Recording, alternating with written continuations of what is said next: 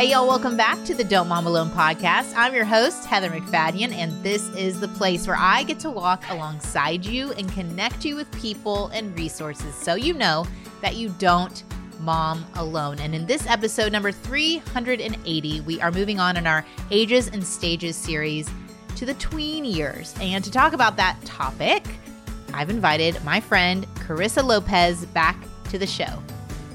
I think sometimes what gets lost in those tween and teen years is the delight.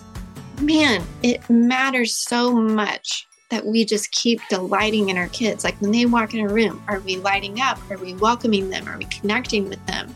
Because teenagers and tweens can be very like, we can feel very rejected by them, or we can, or they're mm-hmm. giving off a vibe of like, I don't need this, I don't need you. But really, they, they absolutely do. Last week, we tackled the topic of middle motherhood, that in between stage. And this week is another in between stage for our kids, tweens, the kids who are in between childhood and adolescence. What's great is they are capable of growing into their own thoughts and ideas and preferences, but not quite as opinionated as teenagers. In this in between, there is plenty of room for curiosity and character development if we stay connected to and interested in our kids. So, my guest this week, Charissa Lopez, who's been on the show before as Charissa Fry. She's married now for a year. Congratulations, Charissa. Happy anniversary. She is a therapist and a parent coach. And she's going to encourage us in this episode that healthy attachment can lead to healthy individuation. And that process is when our kids are distinguishing themselves from us. She's going to help us see that for the entire time we are in relationship with our kids, they need our comfort, encouragement, and connection. And although we still have authority over them, as parents, we are transitioning out of such a hands on role in their life. She's also going to help us think through puberty, friend groups, and our tweens' spiritual growth. I always love talking to Charissa. Let's get right to it. Here we go. Charissa, welcome back to the Don't Mom Alone podcast. Thank you. Thanks for having me. I'm glad to be here. Well, we got to uh, tweens in our series, and I thought I've had some really good conversations with my friend Charissa about this stage. So I invited you to be our expert. Thank you. Thank you. I love working with tweens. I love tweens. So let's define because this wasn't a word when you and I were growing up. So, what is tween? What age range are we talking about? So, yeah, I think of tweens as like the double digits, but not 13. So, 10, 11, 12 is kind of that sweet spot in my mind when we're talking about tweens. And do you feel like it's become a stage and it wasn't before? Yeah, I do. There's because there really is this kind of transition out of like feeling like, oh, I'm a little, I'm a kid to starting to flex those muscles of like i'm ready i'm moving on that path towards individuation. But i think there's a sweet spot with tweens where it's like your the parents can still be their favorite person or like someone that they're really attuned to. So it's like when we're in that tween stage we still have that opportunity i think to speak in even more than we do a little further down the line. So it's like this in between of like being a kid where we're not in that kid stage when it's like we're really functioning much more as the authority and then the teenage years when we're kind of maybe moving into more of that like co role with them where we're kind of like a instead of the manager we're like kind of the assistant manager coming alongside him and that tween is that in between spot. And you said a word that some people may not know. We know because we use it a lot. And my friend um our friend nancy came on and talked about it individuating. Yes. What is this? What is this? So, individuating, it is this normal, healthy, wonderful developmental process that we all go through, or hopefully, hopefully, hopefully we go through. Yeah, it happens several times in life. And one of those is that early, like, whenever your little toddler starts saying no for the first time, is like, no, mine. I want to do it. They're individuating. They're realizing I am a separate being than my mom or my dad. And so they're trying to create some distance there, like make their own choices, do things that what they want to do, maybe not what you want to do. Um, so we see it then. And sometimes, depending on how successful we are at allowing that individuation of those early toddler years, can really dictate how the individuation goes in terms of severity and duration once we start hitting those teenager years. Um, and so that is another key point developmentally where a teenager is realizing, oh man, I have my own mind. this is when we start experiencing teenagers being like, my parents are idiots. They know nothing and I know mm-hmm. everything. And mm-hmm. it's like, mm-hmm. There's another signal that individuation is happening where it's like, I'm learning, I have my own mind, I can make my own choices, I have thoughts and opinions that are different than my parents, I have preferences that are different. And so there's that there's that other stage of individuation that's happening. And correct me if I'm wrong, but I feel like I heard this and I it's really helped me as I've worked through this with my boys is that the typical progression is attached to mom, attached to dad, individuate from mom, individuate from dad. Is that something I made up or is that a real thing? I get, oh gosh, I'm not sure. There's part of me that's like, yeah, I could totally see that. And man, so much of that is also going to depend on the quality of relationship mom is able to have with the kids and dad is able to have with the kids. Because when we talk about, we're going to talk about attachment a lot today. Yeah. and is the big definition, the wordy one is like the neurobiology of interpersonal relationships. And so, like, basically, what's happening in our brain and our nervous system as we're connecting with other people or feeling disconnected from them. And so, depending on the level of the health of the attachment between mom and the kid and dad and the kid, man, that's really going to dictate how the child is moving toward or away from that parent throughout the lifespan. So maybe it's an ideal. An ideal would be healthy attachment to mom, healthy attachment to dad, healthy individuating from both. Oh, for sure. For sure. Okay. Yeah.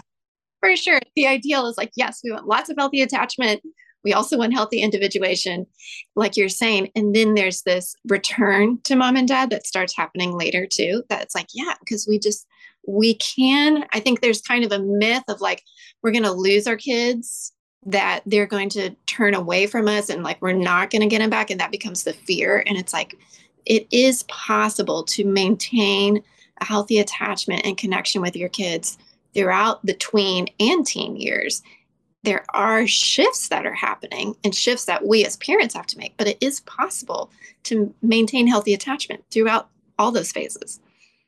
I got it. So the the getting rid of the attachment isn't it's not an end of attachment. Right. It's an attaching through the individuating. Yes. Yes. Okay. I think that makes so much sense and it's kind of how I've encouraged other moms that are walking alongside me because I'm kind of in the tween and the teen years right now is mm-hmm. I feel like if you do allow that process, the relationship on the other side is so rich and good. Yes, absolutely. Absolutely.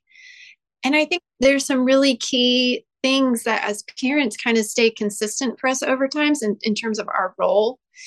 And one great resource is called Circle of Security and uh, schools use this, counselors use this. And it's a way of talking about the parent as our role is to be the kind, safe boss who delights in our children and their exploration, and that we're always like a safe base for them to come back to when they need comfort or encouragement or something really scary has happened. And that in general is like you can carry that all the way through. So when they're a toddler and they go out exploring into the world and they get hurt, we want to see them run back to us, comfort, connect. Okay, now they can go back out. And we feel delighted when they're exploring and out in the world. The same thing starts applying with tweens as they're getting more independence. We want to be able to delight in that. Hey, I mean, do we enjoy the millionth conversation about Minecraft? I was going to say, I'm struggling here, Charissa, with this advice. Okay. Okay. Mm, but it's like, can we allow them to explore those interests or even other relationships or activities and delight in them doing that and be the safe base that they come home to when it's like, oh, I've got to download, you know, what just happened, or oh, I'm having this friend difficulty. And it's like, okay, let's talk about that together. So we become the safe base that they keep coming back to. But I think sometimes what gets lost in those tween and teen years is the delight. Mm. Man, it matters so much that we just keep delighting in our kids. Like when they walk in a room, are we lighting up? Are we welcoming them? Are we connecting with them? Because teenagers and tweens can be very like, we can feel very rejected by them or we can or they're mm-hmm. giving off a vibe of like i don't need this i don't need you. But really they they absolutely do. And so it's like we as parents have to hold in our mind they do need us. They do want our attention. They do want us to delight in them. And so it's like we have to hold on to that and keep practicing it even when we get the, the big eye roll. And it's like okay you can eye roll me all you want. I still want to hear about your day. Well and it's about us doing our own work that we aren't triggered by past rejection you know mm-hmm. what I'm mm-hmm. saying? Like sometimes that need to be needed that moms and dads have doesn't allow for this season. One thing that came into my mind as you were saying, being that place as they go out and explore and they come back and having that delight is where I struggle in the tween years. And I think we're going to talk about this is when there's disrespect or you're like, they're practicing new words that are hurtful, that you would never say yourself or phrases or the way they're talking about other people and you're like wanting to correct and direct them. No we that's just not how our family works. And it can feel like that's happening a lot. Like mm-hmm. we don't talk to our parents that way. You don't talk to your brother that way. You don't like and it can cause you to struggle to delight because it feels like anytime you're with them it's a moment of correction or you have to like bite your tongue and and I don't know the good balance in that season.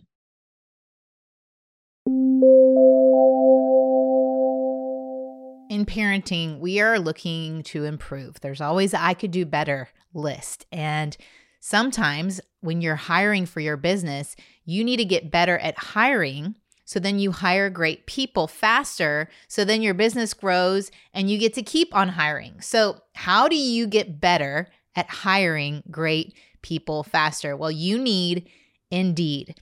Indeed is the hiring platform where you can attract, interview, and hire all in one place. Instead of spending hours on multiple job sites searching for candidates with the right skills, Indeed is a powerful hiring partner that can help you do it all. You're going to find great talent faster through their time saving tools like their Indeed Instant Match, their assessments, and their virtual interviews. With Instant Match, over 80% of employers get quality candidates whose resume on Indeed matches their job description the moment they sponsor a job, according to the Indeed data in the US. Now, one of the things I love about Indeed is that it makes it easier by having these assessments, knowing that with over 135 assessment tests from cooking to coding, you are narrowing in on what makes you the best employee for this job. Even better, it's the only job site where you pay for applications that meet your must have requirements. Indeed is an unbelievably powerful hiring partner. And if you join them, you'll join more than 3 million businesses worldwide that use Indeed to hire great talent fast. So start hiring now with a $75 sponsored job credit to upgrade your job post at indeed.com slash DMA. This offer is good for a limited time. So claim your $75 credit now at indeed.com slash DMA. Indeed.com slash DMA. Terms and conditions apply. If you need a hire, you need Indeed.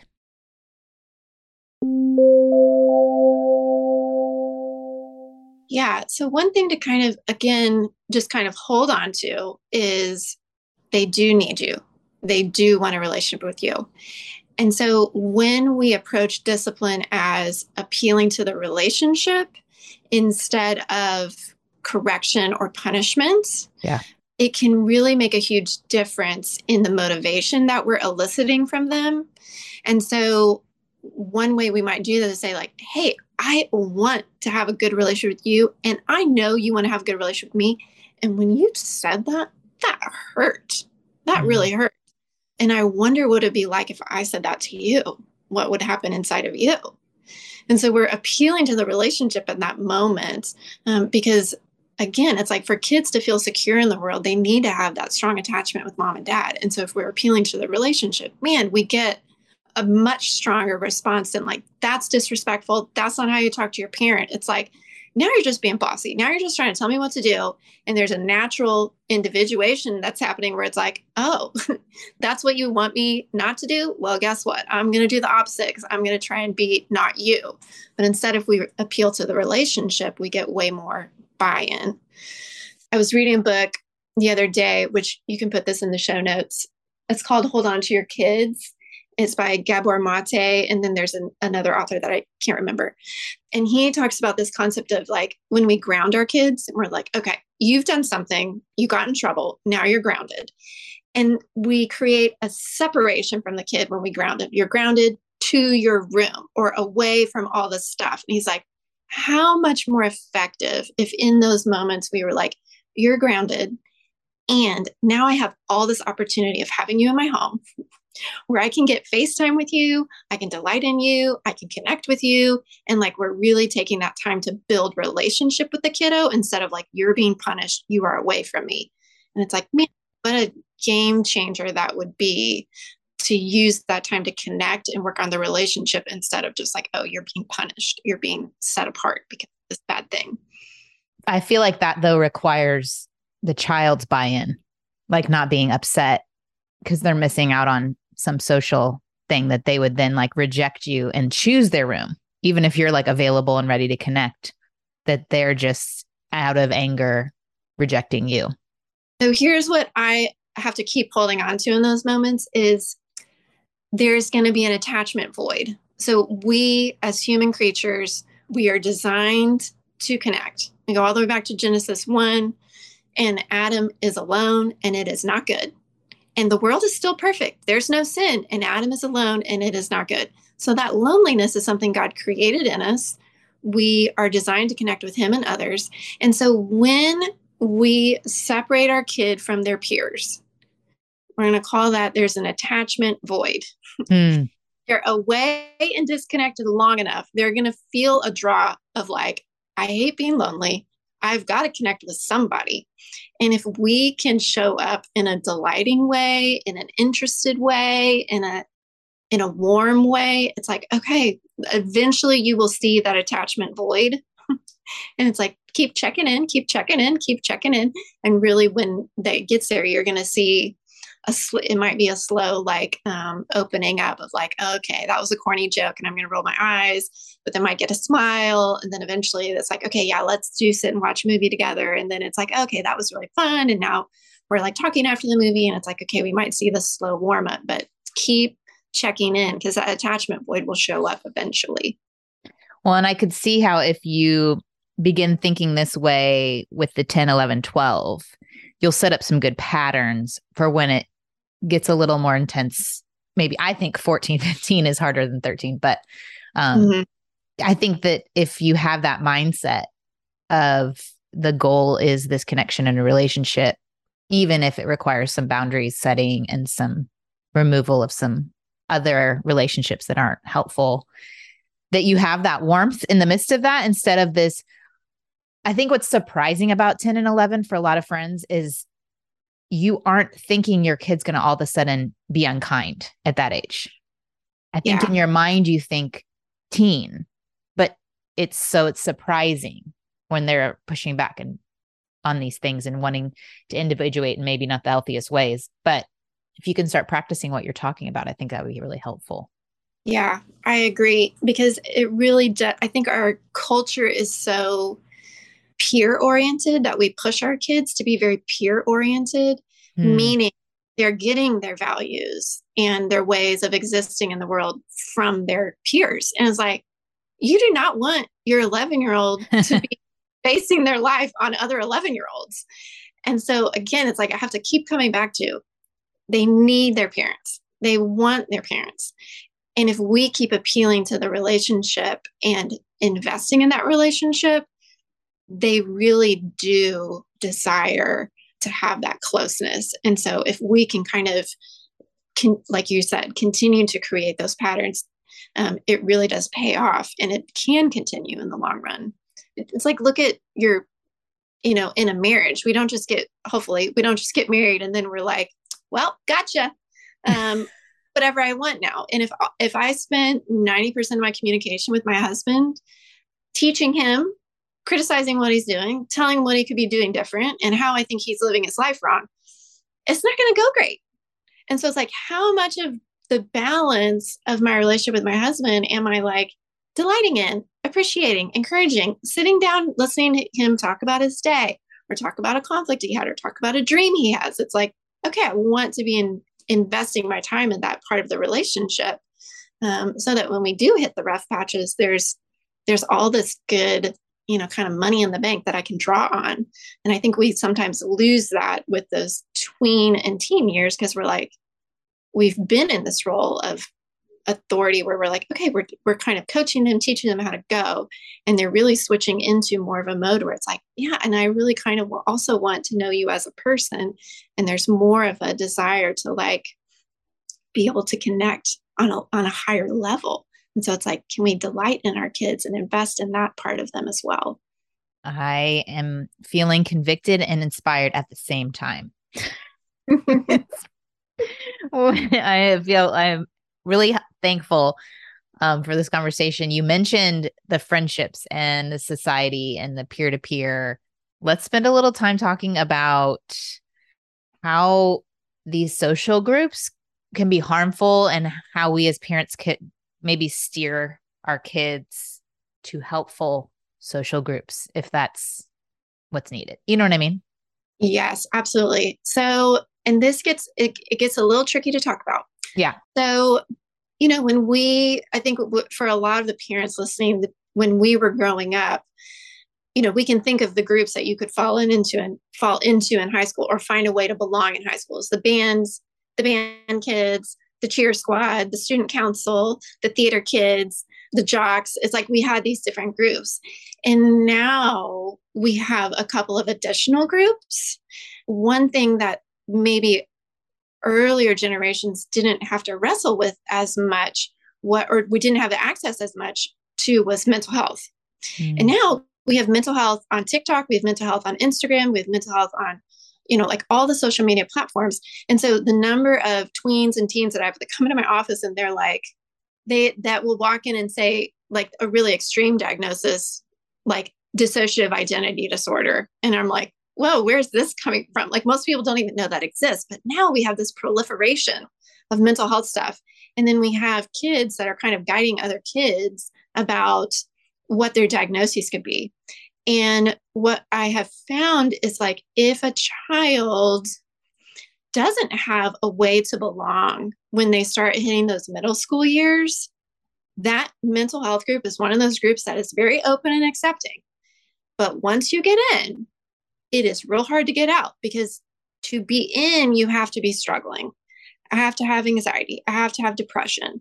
I have to have like something that I'm really struggling with, disordered eating, something like that. And it's like, w- then I find my place of belonging around unhealth and dysfunction. And so then, as a therapist or a parent, we're trying to get our kid healthy, whole, but we're working directly against that peer group because if they get healthy and whole, they lose their way to belong to that group. And so it becomes this really this cycle that is very very difficult to break. So that's one thing to just kind of keep in mind if you start noticing you've got a kiddo that is struggling to find a group, to find a belonging. It doesn't have to be necessarily like they're all wearing the same jackets or something, but like right. Yeah, so it's like it becomes really really important to make sure our kids have a way to belong. And I think, especially kiddos that have learning differences, it's so easy to belong throughout elementary school academically. There's not a lot of options. And so, if our kid struggles academically, they're already struggling to accomplish this sense of capability and belonging.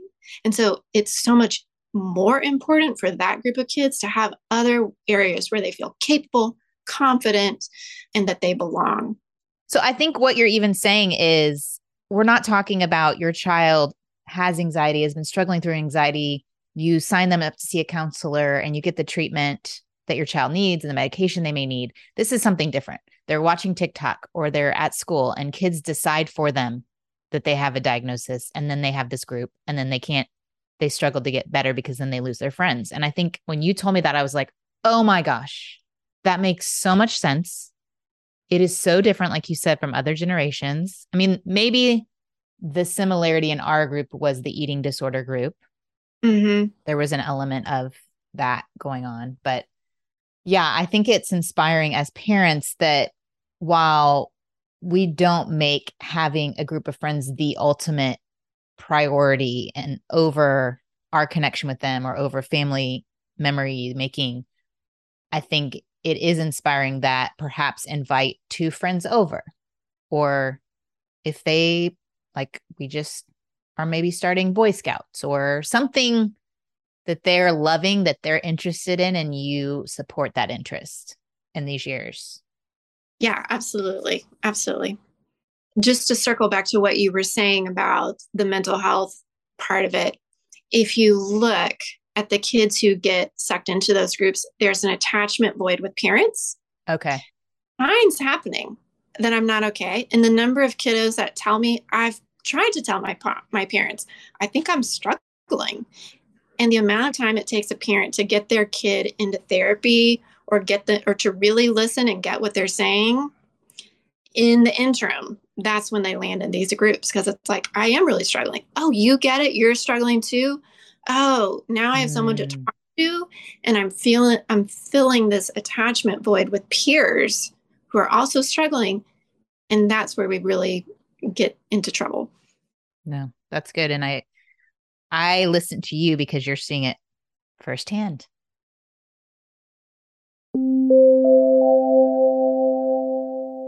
One thing I've noticed with my tweens is they eat a lot. they eat a lot. They go from like you're making them eat, uh, have you eaten lunch today? Have you eaten anything today? To spending so much time in the kitchen cooking. Well, one thing that makes me a little bit happier and with more peace of mind is my Caraway cookware.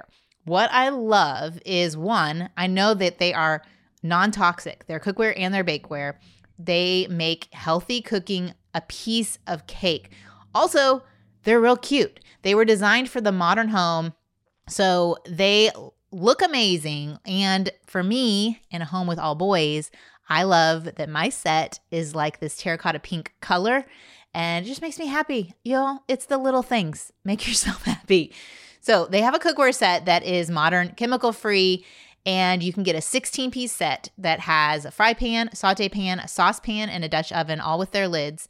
Um, they also have a bakeware set.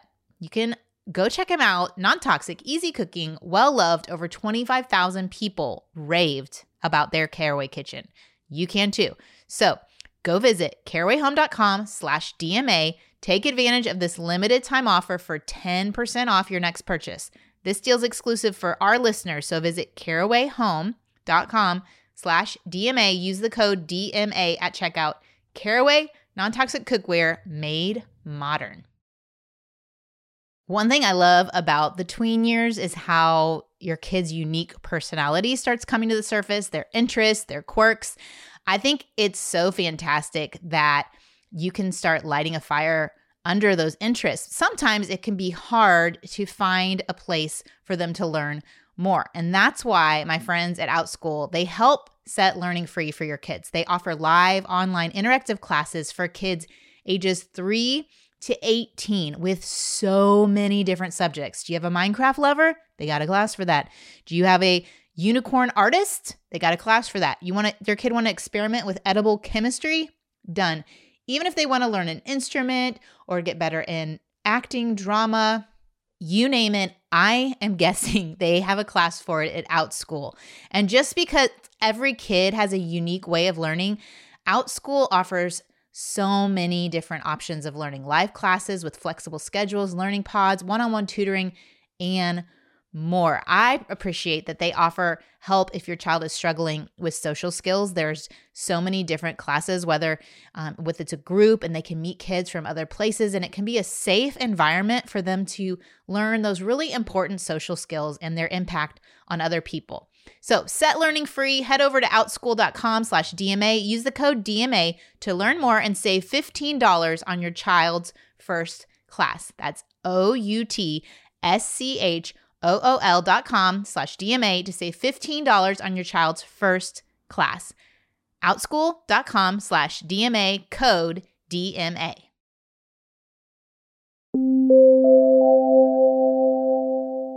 Okay, so the other thing that's happening is while there's a range of kids going through puberty, some go through it, are starting to go through it at 10, 11, 12, right?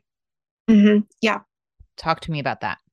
Again, I think this is one of those areas where I hope we've started early to be the expert in our kids' lives when it comes to sexuality, when it comes to our bodies, when it comes to puberty and development. That we want our kids to already have in their minds, like, we're the expert. And so we want to be the ones leading these conversations. There's so many great resources out there. We can link to them in the show notes. And again, this is where we also have to have kind of done our own work. It's like if you can't say um, penis, vagina without turning red and getting all flustered, it's like, okay, who can? I have some friends who it's like the mom can't have that conversation, but dad can't. He can be real matter of fact and nonchalant about it. And I'm like, then let dad do it. You don't have to do all the things. Let dad do it. And if neither of you can do it, go talk to a therapist, like get in a room where we can all have these conversations together in a safe way. But yeah, we want our kids to be able to talk to us about these things. I think one of the great resources out there is also turning red. Which is, I mean, my boys hated it, but. Right. And that's the thing. Boys, I feel like a lot of the boys hate it because they're like, ah, we're talking about puberty. Yeah. And is hard for them to sit through. Um, and so you can figure out how you want to navigate that. But when it comes to like sparking some of those conversations, um, again, it's like we don't have to go do a deep dive right then in the middle of the movie or right after the movie, but it, we're just normalizing like we can talk about these things. It can be funny. We can like joke about these kind of things like puberty is funny. Like things that are happening to our bodies, like this is not a bad thing. Like we all go through it. There are things about this that are embarrassing, but we can connect around these things with our kids. And it doesn't have to be this like big, intense, serious conversation. Like a one time talk. Right. Oh, yeah. I feel like again, that's something that's really changed in the past generations. We thought it was like we are we had the puberty talk check done. And now it's like because kids are continually exposed to content from peers and online and just in our culture is like we have to have ongoing continual conversations about body image and puberty and sexuality all those things. Yeah that's good.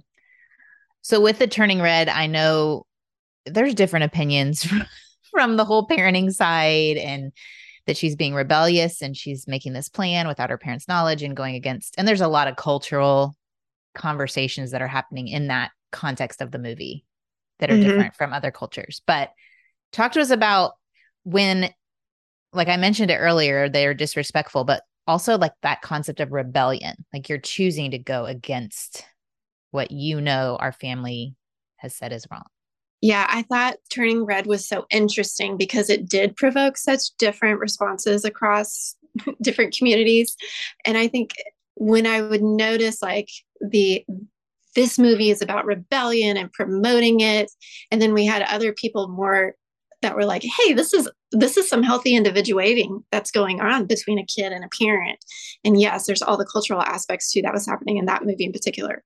Um, and so i think it's a good thing to wrestle with as a parent that we need to take a hard look at ourselves and say man am i parenting from a place that is a do as i say when I say it, if you ask questions, that's disrespectful or you're being disobedient. Because again, like that is not how we would treat a spouse. That mm-hmm. not how we would treat a friend. When we're two, when we've got a two year old and we're trying to keep them safe, it's okay to be like, stop. But when they're 10, 11, and 12, and they're starting to have more and more awareness of their own thoughts and feelings and desires, if they're asking why, can we shift in our relationship with them and take some time to be like honor their personhood and treat them with kindness and respect. And like just noticing oh they're being curious. They have their own mind. They have their own thoughts and feelings. Can i enter into a dialogue with them about those things? And that doesn't mean that we're being weak or we're accommodating them too much it's a way of kind of looking at it instead and saying, hey, how can I kind of come alongside you? And so when we enter into a dialogue with our child, when they're asking why, it really is honoring their personhood. It is honoring that it's okay for them to be asking questions. We want them to ask questions, to be curious. We want to know what's inside of them. We want to know what they're feeling and they're thinking. It really, if we can look at it as a this is an opportunity once again to like enter into the inner world of our child and maybe delight in them and be like, oh man, I never stopped to think about why we're doing that. Or I never stopped to think about it from that angle. And it can really be a, a way that we're building great rapport and connection with our child instead of the like, just do it. yeah, it can feel really hard. Like I feel like I have the voice of the school or you know generations before that are like don't let them talk back to you. Mm-hmm. they need to do what they're told when they're told.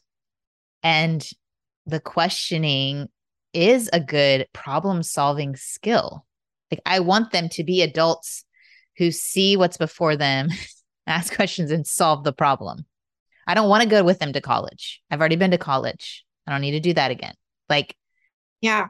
So it makes sense. It just feels challenging for us as parents to make those shifts. And I think having this conversation is just really helpful to maybe even start considering when those conflicts are happening. What's my part and my response as they're growing and developing? Mm-hmm. Yeah. Am I promoting the formation of them as an individual? Am I promoting that or am I kind of squashing it in that moment? Mm. No, I do it. It's like, oh, but why? Could there be some other ways to do this? Mm, it's good. That was really, really good. Speaking about them being their own person on a spiritual realm, as we move from that manager and that authority voice, we want them to have the ultimate, I call it the ultimate don't mom alone moment when they profess faith, when the Holy Spirit lives in them. Talk to us about that. Yeah. So I think one parenting goal that is at the forefront of my mind all the time is like you said, I only have them for like 18 years. Hopefully. Hopefully. Yeah. And if I'm the ultimate authority in their mind, what happens when they leave at 18? It's like they've lost their authority. They have to call me every time they make a decision. We don't want that. And so I'm consciously checking in with my child about the Holy Spirit inside of them. Hey, when you did that, what did that feel like inside? What was the Holy Spirit saying? What, how was your conscience reacting to that? And helping him remember you have the Holy Spirit inside of you, which gives you all the strength and wisdom you need when you ask for it, and you are never alone. Mm. And so, one of my, an intervention that I'm really enjoying right now is I got the fruit of the Spirit, printed out the fruit of the Spirit, and had my kiddo put a color pom pom for each fruit. And then we have little containers. So it's like I've got one, my husband has one, and then my son has one. And we are just catching each other displaying the fruit of the spirit around the house. So when we notice, oh man, that was a really kind thing that someone did. Or man, we went to the grocery store and to the pet store and to this place, and you were so patient. And so he gets a patience pom pom. And we start noticing, like, what are the fruit of the spirit that are collecting in each of our little containers? And then when we notice, man, self control is really lacking right now, instead of it being like, what's wrong with you? That you don't have self control, it's like, oh, that's what we need to be praying for. The Holy Spirit will work that inside of you. It's not even your job. Yeah. 213 says God will give you the desire to do what is good and give you the strength to do what is good. And so we just start praying about it that the spirit, that God would use the spirit to work that self control in our child. And it's such a way of like removing shame from these conversations, catching each other doing good. And again, it's like focusing on the positive and it just adds so much more delight to relationships because you're just noticing all the good things about this kiddo that you're raising. And it's so cool to watch and really notice like, man, we were noticing at Pine Cove last year, my son came home and he was like, I really think God is telling me to pray for patience. And then we started doing this pom pom thing a year later, and we were noticing there's so much patience, little mm. patience going in the container. And we were able to just kind of celebrate what God had done in his life. It was a very tangible moment for him. So it's really fun. So that's just an intervention that I'm really enjoying right now as a way to like delight in our kids and really help them pay attention to what the Holy Spirit's doing in their life so that we're equipping them for once they're, you know, getting older and out of the house, that it's like they're already really, really in the practice of listening to the Holy Spirit and being guided by the Holy Spirit. That's so much better than when I'm like, no, remember, your school said we're going to work on self control. And that, are you having self control? No, not. Like, that's how the conversation's been going over at the Mac house. Mm, or I'm like, that's not kind. That is not kind. And so I was thinking, even this morning, I thought, if I'm always saying that's not kind, I'm not allowing him to tune in. I'm not asking questions. I'm dictating what I've decided is kind or not kind. I'm yeah. the I'm the knower. I'm not letting him be the learner. How did that person respond to that statement? Are you paying attention to the cues? And and I'm sure it's like very off-putting to our relationship to be constantly told that's not kind, that's not kind, that's not self-controlled like yeah. And like you just said, like paying attention to other person's cues. Yeah. You're leaning into the relationship at that moment. Hey, what do you think that does to your relationship with your brother when you talk to him that way? Man, that hurts my heart just hearing it. You know? Mm-hmm. And so we're appealing to the relationship, drawing their attention to, again, just some of those natural consequences, like help them tune into some of those. And then how much more powerful if we're noticing that was a really kind thing you did. And the other kids are perking up, like, oh, mom's noticing this kindness that so and so did. And it's like, we love getting caught doing good. We love that. That is really helpful. All right. Before we have to go, what are your thoughts on kids in this stage having mentors, therapists, someone outside of parents? So I think this is another way that we can insulate our kids from being too peer oriented, where the peers become the model and the example, the authority. So when we've got, especially when we have an attachment void with parents. So if you are feeling like, man, I'm working really hard to connect with my kiddo and I'm missing it, there's an attachment void. It is going to get filled by someone.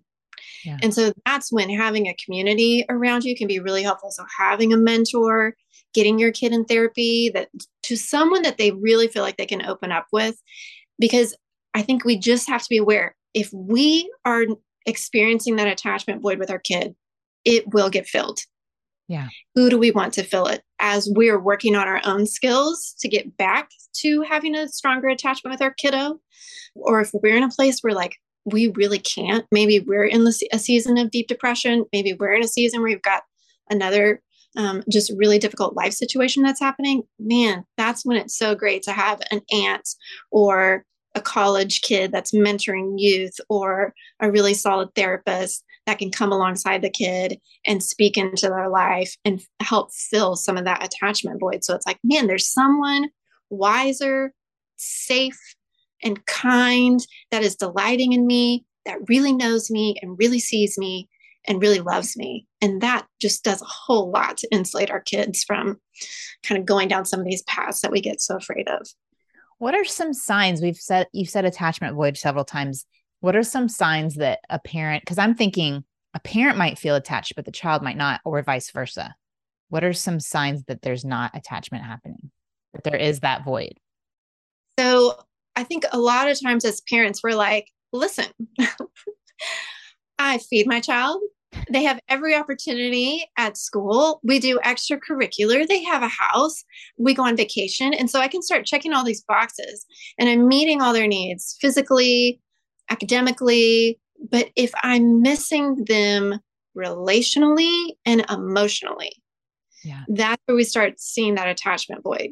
And the adult may have never experienced Absolutely. that kind of attachment. So it's like I've already given you more than I've experienced in my upbringing. Mm-hmm. And so mm-hmm. they may not even know what healthy attachment looks like. Yeah. And so I think if we start noticing our kids are becoming so peer oriented that we feel like they really are just completely tuning us out, they really are disconnecting, they really are spending a lot of time in their room.